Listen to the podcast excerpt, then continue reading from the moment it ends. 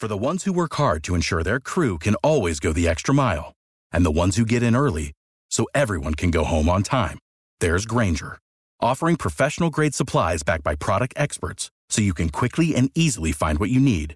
Plus, you can count on access to a committed team ready to go the extra mile for you. Call, clickgrainger.com, or just stop by. Grainger, for the ones who get it done.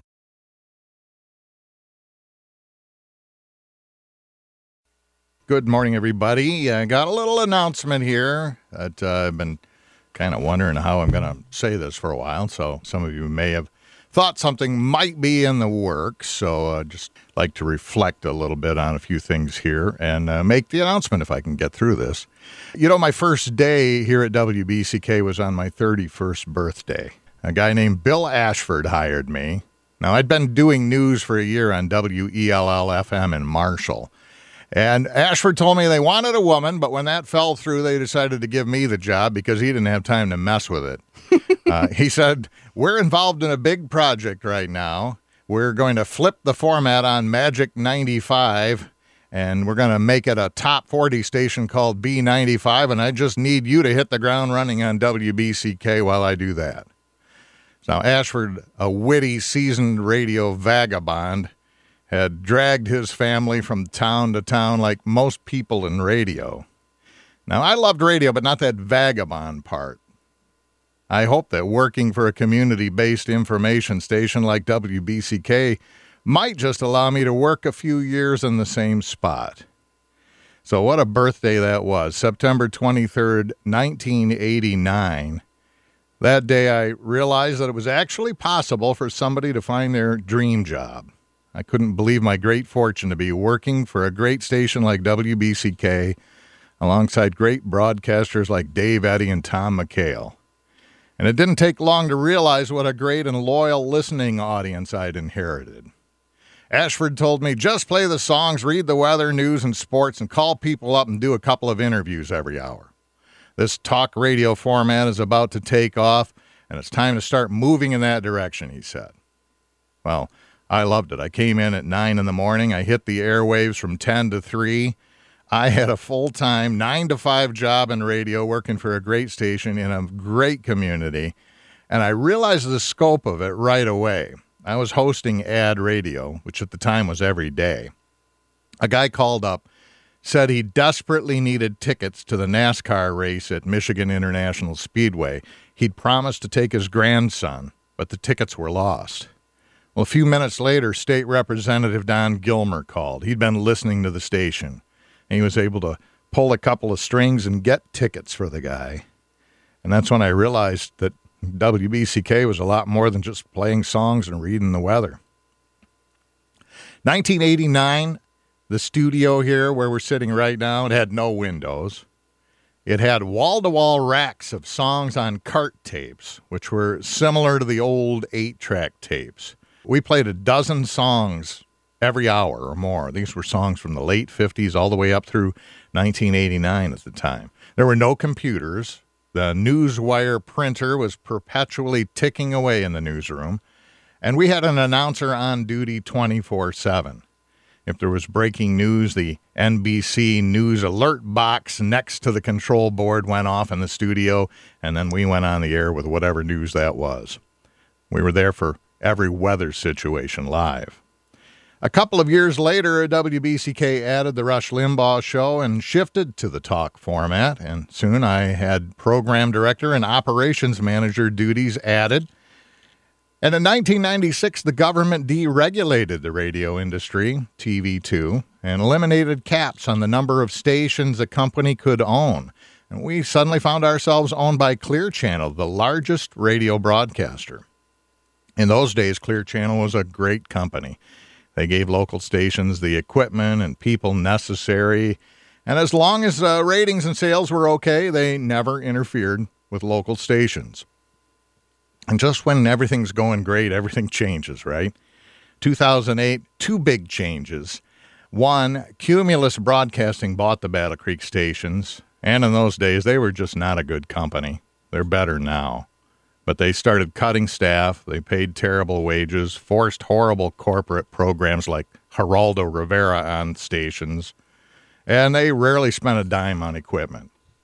And the other big change, 2008, the iPhone came on the market. Be careful what you wish for. In 2008, I had a Palm Pilot in a holster on one hip, and I had a Nextel i90 clipped to my belt on the other hip. I looked like some ridiculous nerd gunslinger. And I said many times, why can't they just invent one thing to do all of this? Well, they did. And uh, that's completely changed everything in our world, including radio and, in fact, all media. Townsquare Media bought the Battle Creek stations a few years ago and rescued us from Cumulus. And they are truly committed to doing local radio, and they are pretty good people. But radio these days means a lot more than just radio. It's multimedia now. Thanks, iPhone.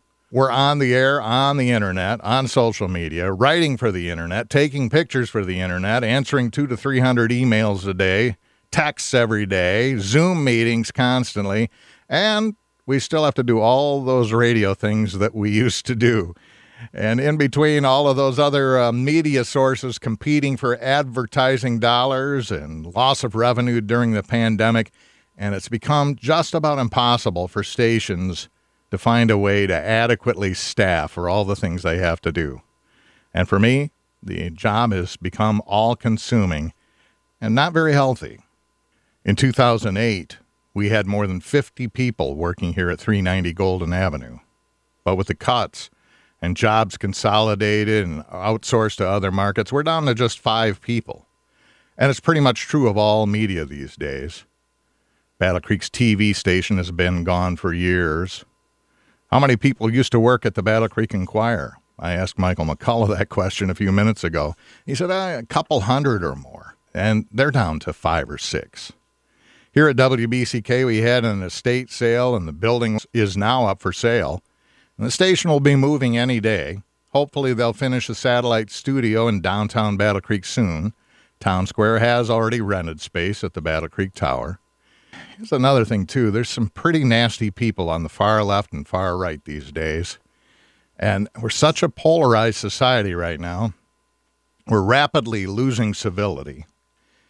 And I find myself wondering why I want to be sitting in the middle of that every day. And we're getting to the point where people no longer seem to value or understand the importance of freedom of speech.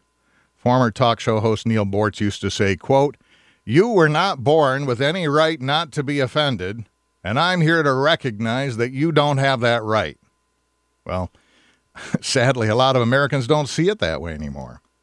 It feels like uh, all reason has been abandoned and well, I'm tired of worrying every day that I'm going to make a mistake, say the wrong thing, be crucified by cancel culture. Believe me, none of us make enough money in media for that.